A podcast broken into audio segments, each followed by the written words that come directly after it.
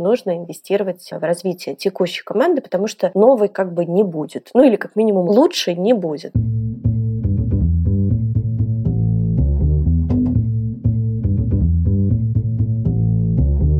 Привет, я Юра Геев, и это шестьдесят девятый выпуск подкаста Make Sense. Вместе с гостями подкаста мы говорим о том, что играет важную роль при создании и развитии продуктов. Люди, идеи, деньги, инструменты и практики. И сегодня мой собеседник Надежда Макова. Мы поговорим про хайп на образовательном рынке.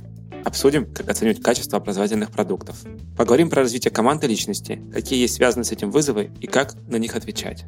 А еще обсудим, как посчитать ар о ай для бизнеса от обучения своих сотрудников. Подкаст выходит при поддержке ProductSense, конференция о менеджменте продуктов. Следующая конференция пройдет в апреле две тысячи двадцатого года в Москве. Надя, привет.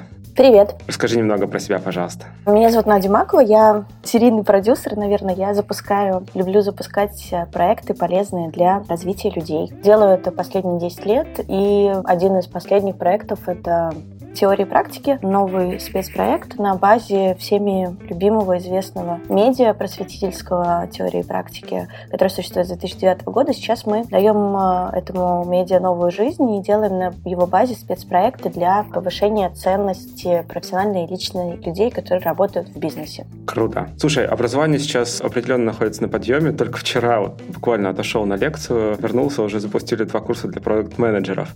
Что вообще происходит сейчас на рынке, связанном с образованием? Происходит очень интересно, все концентрировано, классно. Мне нравится этот хайп, мне нравится, что так все активизировались. Мне очень приятно, что люди стали смотреть, взрослые, уже успешные люди стали смотреть в сторону обучения и понимать, что оно должно быть непрерывно абсолютно, и что развитие должно быть непрерывное, и не только личностное, но и профессиональное. Поэтому меня, честно говоря, не сильно напрягают вот эти вот постоянные, ежедневные буквально новые образовательные проекты, потому что сейчас индустрия переживает такой процесс формирования, да, то есть, ну, как бы очень-очень много, мало кто понимает, о чем это, мало кто понимает, какие есть правила игры, какие есть методические истории, но вот как бы как грибы они все вырастают. Это нормально, это первый этап. Следующий этап, который вот-вот уже должен начаться, и, мне кажется, уже постепенно начинается, это как раз кристаллизация качества. Больше... А что будет происходить да. на втором этапе, связанном с кристаллизацией качества? Как это будет выглядеть? Люди начнут уже отделять, условно, хорошее, качественное обучение от немножко некачественного обучения, то есть от некого там, не хочу говорить это слово, инфобиз, Инфобиза? да? Да, ты знаешь, ну, потому что оно имеет некую негативную коннотацию у нас в стране, но на самом деле вот удивительно, например, в Штатах, при том, что там это, конечно, цветет пышным цветом и намного-намного-намного лет уже дольше, чем у нас, у нас только являться. И там вообще люди к этому относятся очень позитивно, и там нету такого, ну, то есть там инфоджипси, да, как у нас есть инфоцыгане, они вообще не понимают, что это, ну, что это за странное выражение. У них нет такого. Потому что каждый человек, которому есть что сказать, и у которого есть свои слушатели, то он имеет право на то, чтобы там выйти к микрофону, не знаю, выйти к камере онлайн и что-то записать. Спрос рождает предложение. А здесь я бы, наверное, сказала, что я против того инфобизнеса, который, очевидно, может принести вред. Например, это если что-то связанное со здоровьем, там, с воспитанием детей, да, там, с какими-то психотерапевтическими историями. То есть то, что, очевидно, может принести слушателю или там, ученику, да, этого курса реальный вред. Вот против этого я прям сильно выступаю. Ну, я думаю, как любой нормальный человек. А все, что связано с таким общим развитием, и то, что ты сам вычленяешь и решаешь, что для тебя полезно, что нет, ну, в этом никакого вреда и зла я не вижу. А насчет этого, ну, я знаю, что было несколько попыток как минимум составить какие-то рейтинги образовательные, но все равно вот то, о чем ты говоришь, большинство ответственности за принятие решения, оно ложится именно на человека. Конечно, абсолютно. А как ему выбирать так, чтобы не ошибиться? Это же он ориентируется в основном только на отзывы людей, а отзывы тоже там, такая материя. Ну, слушай, да, на самом деле это как раз вот к вопросу предыдущим, да, нашей теме, что сейчас первый этап — это только все появляется, зарождается, и только-только люди реально начинают искренне верить в силу lifelong learning, да, а второй этап — это как раз вот качество. И вот здесь на втором этапе люди начинают уже формировать определенные критерии, очень понятные, да, какие-то параметры, по которым они выделяют и выбирают то, что им близко. Я делала статью с нашим экспертным центром еще год назад для МАКС, когда мы запускали школу МАКС. Пять простых правил, как выбрать обучающие курсы для себя. И ну, мы там выделили какие-то такие базовые вещи, как мне кажется, базовые. Это, например, посмотреть, кто преподаватель, да, как минимум, да, посмотреть, насколько эти люди обладают практическим опытом. Потому что я верю, что вот профессиональное именно обучение, да, профессиональное развитие, оно должно идти от действующих практиков. У нас принцип и в МАКСе, и в теории от практиков — это то, что люди, которые приходят учить, которые проходят проводить там мастер-класс, семинары, они действующие специалисты, они рассказывают и учат тому, что реально руками делают сами. Вот. Это как бы базовая история, это очень важно. Второе, что можно проверить, это вообще, в принципе, методическая база. Отношение к качеству обучающего процесса, наличие там дизайнеров, обучающих программ в штате, сколько их, что они закончили, учатся ли они сами постоянно. Это тоже очень важно, потому что методология — это вообще основа всего, потому что одно дело — это обладать классной экспертизой, быть экспертом-практиком. И совершенно другое — это уметь упаковать mm. ее таким образом, чтобы взрослый человек, который там уже и так все знает, чтобы вот до него достучаться, и он это воспринял, эту информацию. И это как раз вот профессионализм методологов. Третье, ну, отзывы, безусловно. Это очень важно. То есть сарафанное радио — это наше все, особенно в сфере услуг. Ничего не работает на твою репутацию или против твоей репутации так, как сарафанное радио. То есть буквально там два негатива, и мы все это видели, что происходило даже с крупнейшими корпорациями. Вот далеко ходить недавно, да, про котика история. Э, молодой человек просто поделился своей болью в соцсетях. Что из этого вышло? Ну, как бы Times э, и би би си сделали да. репортаж. При том, что если разобраться, то он-то не прав, да, на самом деле. Да. Но вот эта вот история с хайпом, соцсетями, со всем остальным, это огромная сила. И поэтому, безусловно, сарафанное радио и вот эти отзывы, это очень важно. И я могу сказать, что, например, вот в Максе я, мы очень этим гордимся, у нас не было ни одного негативного отзыва, мы даже специально искали. И это было приятно, потому что лично для меня, субъективно, это самый, самый главный критерий качества твоей работы. А потом наличие практических каких-то проектов внутри обучающего процесса. Это тоже очень важный фактор. Потому что одно дело, когда ты сидишь, там, не знаю, слушаешь серию лекций, да, это вот к вопросу как раз онлайн, например, истории. А другое дело, когда у тебя есть возможность поработать над чем-то руками, в группе, в команде, какая-то обсудить. Какая-то проектная деятельность. Безусловно. Это, это вообще супер важная часть любого процесса обучающего, особенно для взрослых. Потому что детей учить намного проще, чем взрослых. Они белый лист. На белом листе нарисовать проще, чем на том, где уже все исписано. Поэтому, в принципе, если поставить себе целью выработать эти критерии базово, то они все на поверхности, и можно подходить к выбору обучающего какого-то образовательного проекта вполне осознанно. Окей, так, а вот все-таки обучение или образование? Что именно это такое? Но если разобраться вообще в терминах, то обучение — это педагогический процесс, да, какой-то целенаправленный, да. А образование — это совокупность твоих навыков и знаний. Поэтому обучение — это как бы процесс, который помогает получать образование. Но я все-таки за развитие. То есть мне нравится и мне приятнее и понятнее слово «развитие», потому что развитие, оно включает в себя и обучение профессиональное, и саморазвитие. И вообще развитие профессионально-личностное, на мой взгляд, должно стать вообще привычкой любого взрослого человека, который хочет быть востребованным, который хочет оставаться у дел условно. Это должно стать привычкой, как чистить зубы или там поддерживать себя в нормальной физической форме. Да? То есть это такой фитнес для мозга. Это же на самом деле к развитию, вот к этому правильному, лучшему слову, чем обучение, входит все, ведь и книги, да, и причем это могут быть и конспекты, там и выжимки, и аудио, и подкасты, вот, например, как твой прекрасный проект, и документальное кино, и там видеолекции, дискуссионный клуб, путешествия, это все развитие, да, это все такое саморазвитие, которое необходимо. А профессиональное обучение — это обучение, направленное на развитие конкретных навыков или комплекса навыков, которые тебе нужны именно в твоей профессиональной деятельности. И одно без другого невозможно. Ну, то есть это такой, это постоянный процесс. Слушай, к развитию есть вопрос, самый, наверное, большой, что оно может происходить постоянно, оно может происходить, когда ты читаешь, когда ты смотришь, и так далее, и так далее, но оно при этом не сильно направлено куда-то.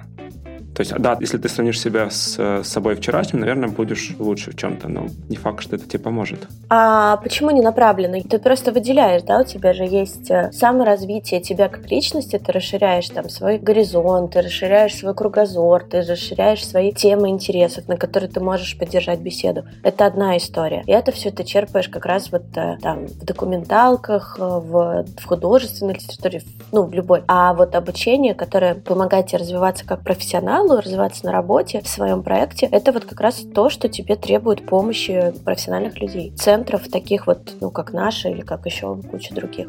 Uh-huh. Но одно без другого не бывает. Ну, то есть, условно, если ты как сумасшедший будешь каждый день, каждый вечер ходить на обучение в разные места и там прокачивать свои харды, софт-скиллы и все такое, но при этом последний раз ты читал книгу семь лет назад, ну, наверное, тебе ничего не поможет уже. Вот. Ну, ты знаешь, как пирамида, ну, то есть есть гигиенические какие-то факторы базовые, фундаментальные, и на них ты настраиваешь уже более профессиональные и узкоспециализированные. Окей, а вот как раз вчера был на лекции одного небезызвестного нашего отечественного образовательного проекта, связанного с английским. И, а да. мы не можем назвать название, они прикольные, давай порекламируем. Да, они прикольные, да, название можем, конечно, но зачем, все и так все поняли. И история какая, там было заявление сделано, что примерно восемьдесят восемь - девяносто два процента успеха именно образовательного процесса, там не обязательно проекта, но именно образовательного процесса, атрибутируется к способности удерживать мотивацию. А в остальные вот эти там от двенадцати до восьми процентов получается, если вот что ты считаешь. А это как раз туда идет методология, преподаватель и так далее. Ну нет, преподаватель, кстати, мотивацию идет. Я всегда с интересом так на эти проценты смотрю. А почему восемьдесят восемь, а не восемьдесят семь? Я не знаю. Как они реально... Это так интересно. Это прям удивительно. Вот эти вот цифры неровные. Слушай, ну вот тем не менее, но все-таки... Да, вот да, я понимаю, это смешно. Насколько этот фан, мотивация? Смотри, это же самое главное. Это и есть то, что делает. Я не знаю, как других, но это у нас, это то, что занимается, чем занимается экспертный центр. Эти проектировщики прекрасные наших образовательных продуктов, программ, они как раз и делают так, чтобы люди условно досидели до конца. Это и есть работа с мотивацией внутри, это работа с групповой динамикой, это работа с сохранением и поддержанием, да, интереса к тому, что происходит. Это очень понятные, конкретные инструменты, которыми они пользуются для формирования этой программы. То есть это через определенное время паузы, через определенное время там эмоциональные скачки. То есть это как раз то, что и делает профессионального дизайнера обучающих проектов или обучающего даже опыта. Да? Мы говорим про learning experience у нас внутри. То есть мы как бы не не курс условно проектируем, мы проектируем опыт слушателя этого курса внутри этого курса. И это как раз вот ответ на тот факт, который ты рассказал, это и есть работа с опытом, работа с мотивацией. Поэтому я бы сказала, что это не восемьдесят восемь процентов, а сто сорок шесть процентов. Ну, то есть это самое важное. Потому что у меня были кейсы, у нас были много кейсов, мы там сделали, не знаю, сто курсов, когда вот тебе кажется, что это супер контент, это супер эксперт, ты его ждал просто с придыханием, особенно иностранный. И вот ты прям ну, там, кучу денег за него заплатил, и вот ты так все его разрекламировал, и друзей позвал. Вот сейчас, сейчас у вас откроется там третий глаз. И ты сидишь, ну, я сейчас про себя говорю, я сижу вот на его на семинаре и понимаю, что это вообще не заходит, и что просто, ну, вообще плохо очень. А этот человек, он реально гуру, ну, то есть он там, с ним работают мировые бренды, его зовут по всему миру, там, делать рекламные кампании. Просто потому, что вот не было вот этих восемьдесят восемь процентов. Ну, то есть он обладает классной экспертизой, но он не знает, как ее людям донести. И это нормально, потому что на это другие люди специально учатся и учатся всю жизнь, чтобы вот этот вот learning experience формулировать. Поэтому, да, мотивация дослушать до конца — это самое главное. И здесь, кстати, боль большая онлайн-проектов всех. Я знаю, потому что это для них вообще главное. Вот если они смогут этот брейк сделать, этой истории в онлайне, то тот, кто это первый сделает, он, не знаю, станет, наверное, Амазоном на рынке онлайн-обучения, потому что ты знаешь, например, какой процент людей досматривают онлайн-курсы до конца? Проходит онлайн-курс. Ну, что-то я слышал от трёх до десяти какие-то да, цифры да, такие да, грустные. Да, семь процентов это... семь считается круто. И это, конечно, прям грустно. И вот они сейчас все вот классные ребята, я много с кем общалась из разных проектов, они прям ломают голову, ездят, меняются опытом с иностранными коллегами, ломают голову над тем, как повысить вот этот процент, и это как раз связано с мотивацией. Слушай, ну да, тема-то крутая. Я вот сейчас вспоминаю Lambda School, но там у них, по-моему, с доходимостью все прекрасно, но у них сумасшедший скоринг на входе, и они заставляют тебя коммититься то ли на девять месяцев, то ли ну, какой-то длительный срок не работать, а только учиться. Якобы после этого тебя устраивают на работу программистом. Это, короче, вопрос мотивации. Если ты не работаешь, то, скорее всего, ты будешь учиться и потом пойдешь на работу. Да, кстати, очень неплохую морковку повесили. Можно вполне до нее бежать. Ну да. Окей, как раз плавно сдвигаемся к теме теме образования такого профессионального, уже непосредственно именно связанного с работой. Обучение, да. Да, обучение. Вот. Я тебе рассказывал, что ездил на экспо Learning Technologies в Лондоне. Это такое огромное экспо в Лондоне, на котором обсуждают вообще, в принципе, что происходит в мире корпоративного образования. И там вот десять тысяч человек, которые собираются вместе и просто стоят на стендах, продают эл эм эс-ки друг другу, инструменты по созданию контента и так далее, и так далее. Ну, в общем, огромная-огромная история. И видно, что на Западе движение в сторону того, чтобы задумываться о том, что развитие сотрудников супер важно, что нужно к этому серьезно относиться, инвестировать эти деньги, оно уже началось. В России, кажется, в последние там полгода-год, но движется вперед. Собственно, вопрос к тебе, Надя. А что же сейчас происходит в России с развитием? Мне понравилось слово «кажется», которое ты использовал осторожно сейчас в своем вопросе. На самом деле не кажется. Ну, то есть что-то происходит,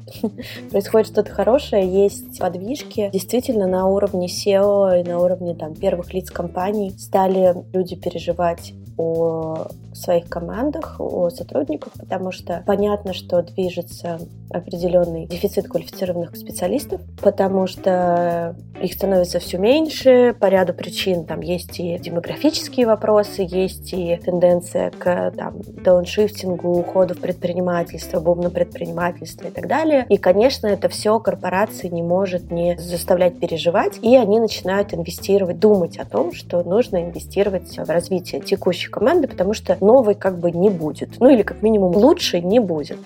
Еще такой важный фактор, что людей, особенно взрослых, особенно там успешных, которые чего-то достигли уже, там тридцать пять плюс, их перестали так сильно мотивировать деньги, как это было даже несколько лет назад. То есть по всем опросам, по всем исследованиям, деньги как мотивация на работе, оно вообще уже даже в пятерку не входит. Нельзя постоянно удерживать человека, поднимая ему зарплату. Ну, то есть как минимум это экономически нецелесообразно, потому что всегда может найти конкурент, который перебьет эту цену. И держать людей только на вот этой вот материальной, ну, штуке больше нельзя, невозможно. Поэтому нужно находить другие способы и нужно внедрять классные новые инструменты укрепления лояльности к бренду работодателя, как внутри, так и вовне. И один из таких важных инструментов, очень действенных, это как раз вот это создание среды развивающей, которая помогает сохранять интерес, которая помогает, дает людям новые возможности, развивает их, горящие глаза и вот это вот все. И вот здесь на помощь как раз приходит развитие, обучение через там, вовлечение и всякие классные, интерактивные, интегрированные, комплексные компании, которые помогают создать атмосферу внутри, создать культуру сверхрезультата, создать культуру поощрения, создать культуру профессионального роста и вот это вот все. То есть дать те самые мотиваторы, которые помогают удержать бизнесу вот тех самых middle, да, middle менеджеров, самых главных, которые core, ядро и основа вообще любого успеха бизнеса. Вот смотри, нас сейчас слушает очень много middle и senior менеджеров. Да. Вот. Привет им. Привет всем, да. А давай подумаем, знаешь, с какой стороны, ну вот с точки зрения продуктового подхода у всего есть свои метрики, у всего есть свои цели, да, ну, то есть абсолютно. Все делается не просто так. Вот с точки ну, зрения... Хотелось бы, чтобы все делалось не просто так, да, к сожалению, много делать просто так, но это не наш случай. Ну, это как подорожник или карго-культ, да, ты приложил, перестал болеть, построил деревянный аэропорт, ничего не прилетело, вот. Okay. Так вот, почему, собственно, нужно думать? Какая причина? Ну, то есть причина мотивация, ну, то есть удерживание сотрудников, это раз. А что с точки зрения профессионального развития? Ну, то есть насколько вот эти вот образовательные процессы, которые ты строишь внутри компании, могут действительно оказывать влияние? Ну, то есть есть ли какой-то способ замерить это влияние? Да, вот вопрос, отдача просто. Для бизнеса, да, эр о ай. Да, да. Как меряем возврат инвестиций?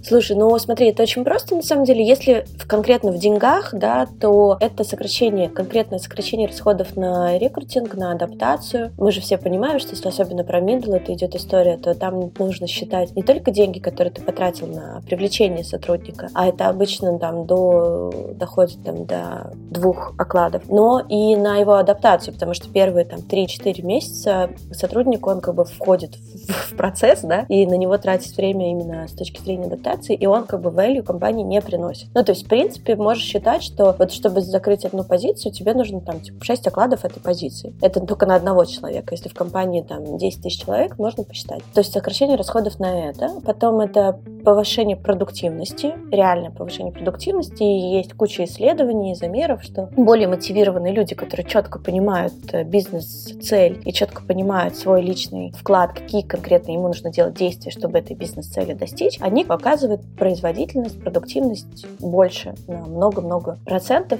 И как раз это тоже можно сделать через программы развития. А потом это повышение earned media, да, то есть это повышение, возвращаясь к сарафанному радио, да, или к соцсетям, это повышение лояльных людей, которые пишут о твоей компании что-то хорошее в соцсетях или как минимум защищают ее, когда происходят какие-то нападки. То есть это формирование лояльного сообщества, сообщества амбассадоров внутренних. То есть когда ты даешь людям little extra, да, кроме просто зарплаты там и ди эм эс, и фитнес-клуба, а когда ты создаешь вот эту среду, когда им классно, им интересно, и они понимают, что они прям растут и развиваются, они с удовольствием будут о своем работодателе писать. Соответственно, это earned media, это повышение позитивных упоминаний, и вполне такие метрики очень осязаемы, и им можно посчитать которые. Помимо этого, есть дополнительная нематериальная ценность, но тоже, которую можно посчитать как в бизнес-показателях, это культура сверхрезультата. Я сегодня о ней уже говорила. Это атмосфера, такой принцип, когда любая цель, которую ставит си и о, да, или топ-менеджмент там на Каскаде или на каком-нибудь годовой конференции, любая цель не встречает какого-то противодействия или скептицизма, или сомнений. Да, или типа серьезно в космос колонизировать Марс, вы в себе, у нас там завод стоит. Ну, то есть это культура такая, когда люди, вот это вот особенно middle management, потому что это, почему я про эту прослойку говорю, это вообще главные люди в любой корпорации, потому что они одинаково общаются с джуниор, с сотрудниками, да, и как бы стоп. Ну, то есть они посерединке, они стрелочки идут и вверх, и вниз. И вот их настроение, оно задает тон, на самом деле, всей компании. Вот. И если они будут встречать любую самую амбициозную новую бизнес-цель с позитивом, ну, то есть не с радостным, глупым восторгом, да, а вот, ну, с адекватным позитивом и с пониманием, что да, это сложно, это как бы очень сложно, но мы это сделаем, потому что у нас есть культура сверхрезультата, когда мы получаем необходимые инструменты для того, чтобы развиться до той степени, чтобы выполнить эту бизнес-цель. То есть, говоря проще, суммируя это все, отдача от обучения сотрудников, от развития команды заключается в качественном повышении бизнес-результатов. Так, насколько это сейчас осознается? Мы вот в сентябре делали конференцию по стратегии. Не знаю, может быть, нам повезло, а может быть и нет, но про образование именно как часть стратегии компании, ну, очень мало кто упоминал. Насколько сейчас это вообще принято встраивать вот на таком, на верхнеуровневом планировании? Сейчас все очень много говорят про это, и если ты откроешь любую конференцию, особенно эйч ар-конференцию, которых осенью я насчитала порядка тридцать пять, ну вот, говорят очень много, но вопрос в том, что Что, что за этим стоит, да, потому что... Вот, делают ли что-то потом? Говорят, потому что так думают, или говорят, потому что это модно сейчас очень. Мне кажется, что все-таки пока второе.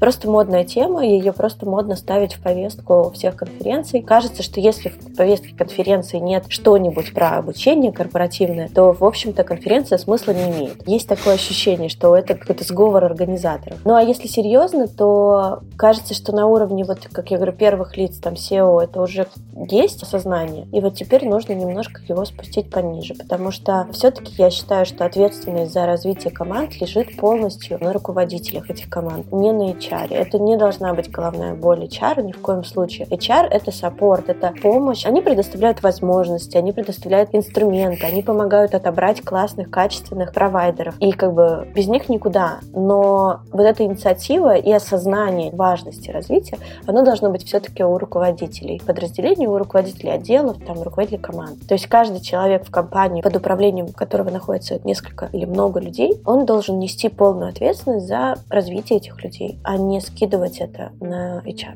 А что ты имеешь в виду вот, под нести ответственность? Он должен там сам проектировать образовательные траектории или отправлять их куда-то? Ну, как минимум, он должен не... противодействовать этому, и он должен, он или она, почему он, руководители женщины тоже бывают. Хорошее замечание. Да. Много и разных, давайте. Вот, этот руководитель должен осознавать искренне необходимость развития своей команды. Вот это он должен. Прям вот я знаю, что слово «должен» очень сильно и вызывает протест, потому что никто никому ничего не должен, но в этом случае должен. Ну, то есть, если человек заинтересован в том, чтобы компания, в которой он работает, была успешной, и он сам был успешный и востребованный, то он должен думать о развитии своей команды. А с чего начать в этом случае? Вот он такой. Или вдруг вот сейчас послушал нас и решил... С диагностики. Как это провести? Как это происходит, эта диагностика? Мы считываем с представителя компании бизнес-задачу конкретную, которую нужно решить, и, отталкиваясь от этой бизнес-задачи, выстраиваем уже траекторию развивающую. И в начале этой траектории стоит как раз процесс диагностики. Окей. Ну, а все-таки, если есть какие-то способы, это... Да, условно, если кто-то приходит и говорит, мне нужно для команды курс по тайм-менеджменту, то мы ему не будем его делать, а мы сначала спросим, а зачем он вам нужен? И вот когда мы доберемся до реального «зачем», то вполне возможно, что нужен не курс по тайм-менеджменту, а нужен курс по работе с возражениями, потому что они не успевают проводить встречи не потому, что у них проблемы с таймингом, а потому что они друг друга не хотят слышать. Ну, это такой очень понятный, но простой пример про то, как работает в том числе диагноз. Так, окей. Ну а самостоятельно ее никак нельзя сделать? Профессионально нет. Это же методическая часть. Там большая у нас тесты всякие, которые придумали умные люди, профессиональные психотерапевты и так далее. И, в общем, угу. Можешь ли ты сам себе продиагностировать какие-то заболевания, не знаю, там, внутренних органов, без УЗИ? Дома взять и продиагностировать? Нет. Все. Ну, а здесь почему так же? Здесь так же. Это также важно. Это очень важно. Ну, то есть развитие команды для корпорации, для бизнеса, для компании — это жизненно важная функция, то есть без которой компания просто закроется. И это не преувеличение. Это единственный способ оставаться конкурентоспособным. Это постоянно развиваться. Ну, типа нет. Смотри, просто на примере, там, не знаю, программистов или примере менеджмента, там есть такие чек-листы, по которым ты снаружи можешь оценить компанию. Есть двенадцать пунктов, которые дают тебе, в принципе, понимание того, что происходит внутри компании, какая у нее культура, насколько у нее продвинутый технологический стэк, и вот, вот это все. И то же самое есть с менеджментом. Нет. Ты, условно, оцениваешь культуру общения, оцениваешь, там, условно, подходы к планированию, да, и так далее. Это чек-листы, ты сам говоришь, которые разработаны профессиональными людьми. Ну, они, скорее, сообществом разработаны, да. И которые все равно получаются извне. Да, они извне получаются. И есть, если мы говорим про диагностику развития уровня, там, скиллов в команде, то это нельзя делать самостоятельно. То есть ты можешь скачать из интернета тест, насколько у меня развиты, не знаю, коммуникативные навыки, тайм-менеджмент и так далее, но это будет профанация. Вот я об этом. А если, как оценить вообще культуру, например, или силу бренда-работодателя, есть вообще один вопрос, один. Угу. Ты можешь его один вопрос задать, и все будет понятно. Ты знаешь, какой? Вот могу тебе сказать. Не, я не знаю. Есть один вопрос, которым замеряется здоровье бренда-работодателя. Это вопрос, порекомендуешь ли ты эту компанию своим друзьям, как место работы. Все, один вопрос. Поэтому если как бы мерить вот в этой плоскости, то да, можно продиагностировать самому, ну, то есть можно этот один вопрос всем разослать, все на него ответят, скорее всего, неправду. И как бы ты получишь прекрасный результат, который ты покажешь, там, типа, девяносто девять процентов наших сотрудников рекомендуют компанию бренда-работодателя, и несешь его сео, и получаешь премию. Ну, как бы, вопрос в целях. А если ты реально хочешь разобраться, реально хочешь покопаться, то ты делаешь глубинное интервью с внешними людьми, потому что самому не скажут это сотрудники. И это вопрос диагностики. Качественную диагностику сделать своими силами невозможно. Сделать для галочки welcome, да. Можно скачать чек-лист, заполнить, сделать, отчитаться, получить, выполнить кей пи ай, бежать дальше. Ничего не изменится от этого. Просто больная тема, потому что пока люди будут так думать, что все можно сделать самостоятельно, есть в интернете чек-листы, ну, качественно ничего не изменится, к сожалению. И это правда, это сейчас главное, если оценивать, если отвечать на этот вопрос, что происходит в индустрии корпоративного обучения в России,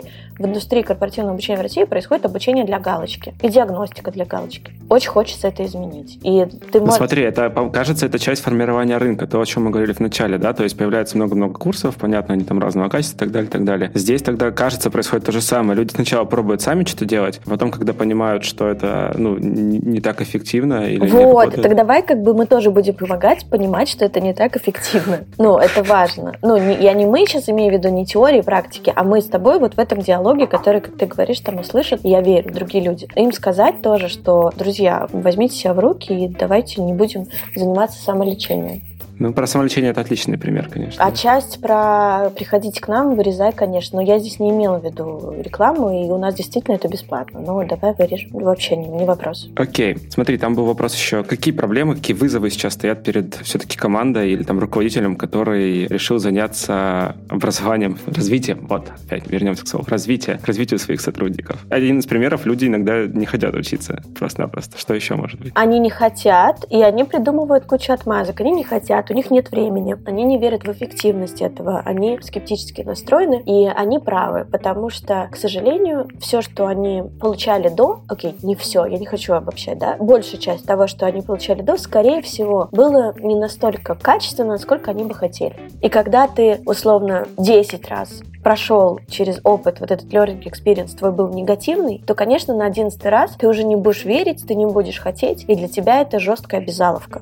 Поэтому людям, которые, тем прекрасным героям, которые готовы взять на себя эту очень сложную ношу и миссию внутри компании, развивать культуру lifelong learning и формировать классную, развивающую среду, этим людям нужно, как минимум, первое, набраться терпения, научиться работать с предубеждениями, с негативом, может быть, даже. И только через качественный опыт, только через изменения вот в этих программах, через предоставление сотрудникам качественного опыта, только через это можно будет сломить вот этот вот скепсис, который существует практически во всех компаниях. Это правда. Потому что было для галочки, а теперь будет не для галочки. И вот этот переход на слово не поверят. Потому что десять раз уже как бы обожглись. И поэтому этот переход возможно осуществить только предоставлением максимально качественного вот этого learning experience и условно показать не словом, а делом. Вот, а как это дать людям понять, что это не для галочки? Теперь. Ты знаешь, первый очень простой шаг – это спросить их, что они хотят. Ты удивишься, но очень редко людей об этом спрашивают. И это уже первый будет для них такой шок-контент, типа «Ухо, ничего себе!» То есть у меня спросят, мне не пришлют график курсов на год, который я должен посетить, а меня спросят, чему я хочу учиться. Класс, спасибо. Второе – это спросят, а что им вообще в жизни интересно. Ну, какие у них есть интересы, там, не знаю. Игры на компьютере, вселенная Марвел, современное искусство. И они как бы удивятся, а почему их спрашивают интересы? Потому что, например, можно сформировать, и это стоит там три копейки или вообще бесплатно, корпоративный лекторий. Классная история. Edutainment — это такой интеллектуальный досуг, который помогает, во-первых, объединить людей в компании, потому что у них есть общие будут темы, что обсудить. Во-вторых, дать им не вот это вот обучение, обучение, образование, да, что типа нужно чему-то учиться, а развитие именно, да, какие-то лектории на класс темы, которые они сами хотят, которые они сами выбрали. Тоже, ну, маленькая история. Не стоит ничего. Время занимает там три минуты в сервер-манке сделать опрос. Супер. Ну, делайте. То есть шаг один — это дать людям ощущение причастности к процессу. То есть дать им не просто ощущение, а дать им реально, что это они выбирают, чему и как учиться, а не навязывается сверху. И это уже будет качественный сдвиг. И это уже их заставит думать: ого, ничего себе, что-то новенькое. Слушай, ну, очень круто. У нас аудитория в основном менеджеры продуктов и ребята вообще, в принципе, которые занимаются продуктом. Я думаю, нам безумно повезло с аудиторией. Она крайне любит саморазвиваться. А вокруг все еще остается компания, у которой, ну вот, если там есть культура постоянного развития, очень классно. Если ее нет, то получается вот эти те шаги, с которых начать можно. А если, насколько вот один человек способен повлиять на происходящее вокруг, связанное с образованием? То есть, вот, может, он, не знаю, лекции начать читать? Ну, Ломоносов повлиял.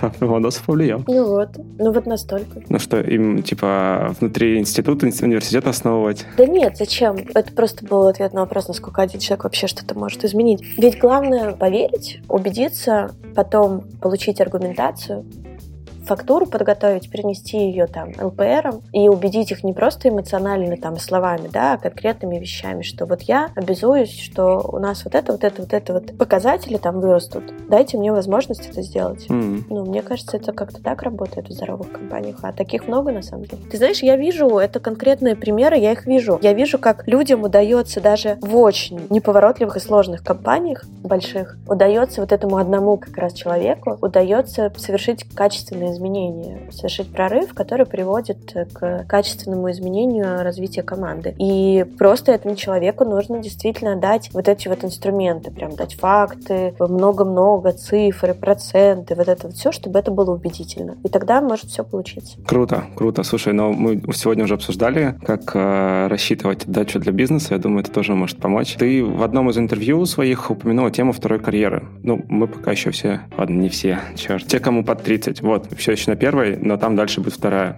Что про это? Вторая карьера – это классное спасение от профессионального выгорания, потому что по тридцать плюс, уже тридцать пять плюс, да, происходит ощущение, особенно в нашей стране, к сожалению, там, потому что по советским меркам там, в сорок лет ты уже древний старик, и тебе остается надеяться только на внуков и готовиться к пенсии. Но на самом деле в цивилизованном мире сорок лет – это вообще, мягко говоря, середина. Еще даже вообще не середина жизни. И это... Сейчас вообще меняется качество жизни, там, медицина, все такое. Люди живут больше, дольше, прикольнее. сорок лет – это даже не зрелость, а это только вот совсем начало. И это возможность наконец-то заняться тем, что ты всегда хотел, о чем ты всегда мечтал, потому что даже мы, как ты сказал, под тридцать, да, или там, чуть-чуть за тридцать, даже мы все-таки были в системе, когда мы выбирали университет не потому, что нам хочется, да, а потому как модно, надо, родители скажут, кем работать будешь, и вот это вот все. А сейчас есть возможность, особенно благодаря вот этому буму на обучение и переквалификацию, есть возможность начать вторую карьеру и понять, что это не страшно, что это вообще на самом деле глубокий вдох свежего воздуха, и это очень классно. И у меня есть куча знакомых, на самом деле, которые идут на переквалификацию, которые изучают новые вещи, находят себя в новой профессии, причем кардинально другой. У меня есть пример классный, всем рассказываю. Одна девушка, она работает в большой четверке, она очень успешная аудитор, руководитель какого-то большого подразделения, у нее супер карьера, ей как раз вот сорок плюс, и она устала немножко от этого, произошло как раз то самое профессиональное выгорание, и она пришла и поступила на факультет ивент-менеджмента и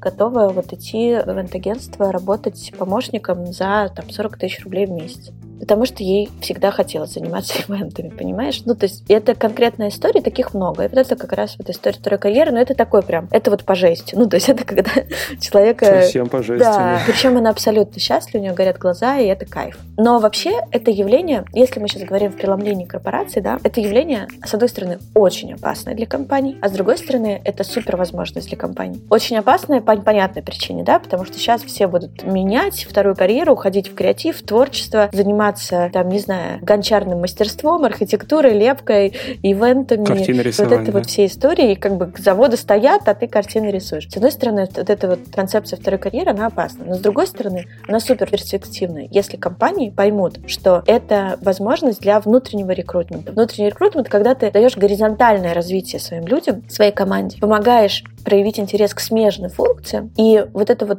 горение в глазах, огонь в глазах ты даешь не за счет того, что человек уходит из корпорации, и уходит из компании, там, куда-нибудь открывает там маникюрный салон или начинает книги писать. А внутри компании помогаешь ему открыть перспективы и перейти на позицию, оставшуюся внутри компании, просто смежную. И в тридцать, и в сорок, и в пятьдесят пять лет. И вот это вот как раз тоже помогает сформировать сверхрезультат. То есть, условно, когда человек из эйч ар-функции постепенно переходит, например, там, в маркетинг или в sales, да, и открывая в себе этот потенциал, это как раз вот, возвращаясь к диагностике, это возможно. Или когда человек из продакт-истории переходит в sales тоже как с точки зрения, там, клиентского сервиса или, там, развития новых направлений, нью-биза. Ну, вот такие вот смежные, да, таких можно найти очень много взаимосвязей. Поэтому вторая карьера — это классная история. Мы делаем даже спецпроект мастер-класс «Вторая карьера». И это классная история, особенно для компаний, для бизнеса, который увидит в этом классную перспективу для внутреннего рекрутмента и внутреннего развития людей. Смотри, ну кажется, что темп вообще всего, что происходит вокруг нас, ускоряется. А не будет ли вот это вот получение второй карьеры слишком долгим? Кажется, нужно формировать, условно, корзину навыков, которые требуются в определенный момент времени человеку, и учить его конкретно этим навыкам. Ну, словно...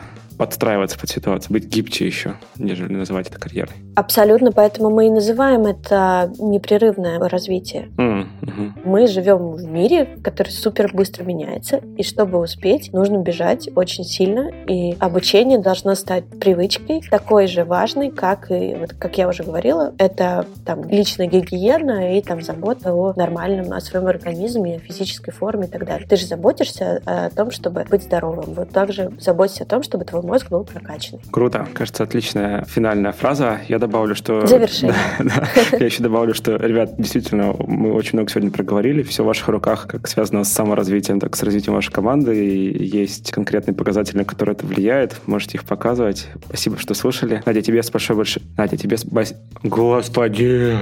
Что? Что? Видишь, саморазвитие. Надя, спасибо тебе большое. Извини. Сейчас, да, ничего, ничего. Надя, спасибо тебе большое за твое время, за очень интересную беседу. Спасибо, что позвал. Было классно и надеюсь, что и полезно. Всем пока. Точно полезно. Пока-пока.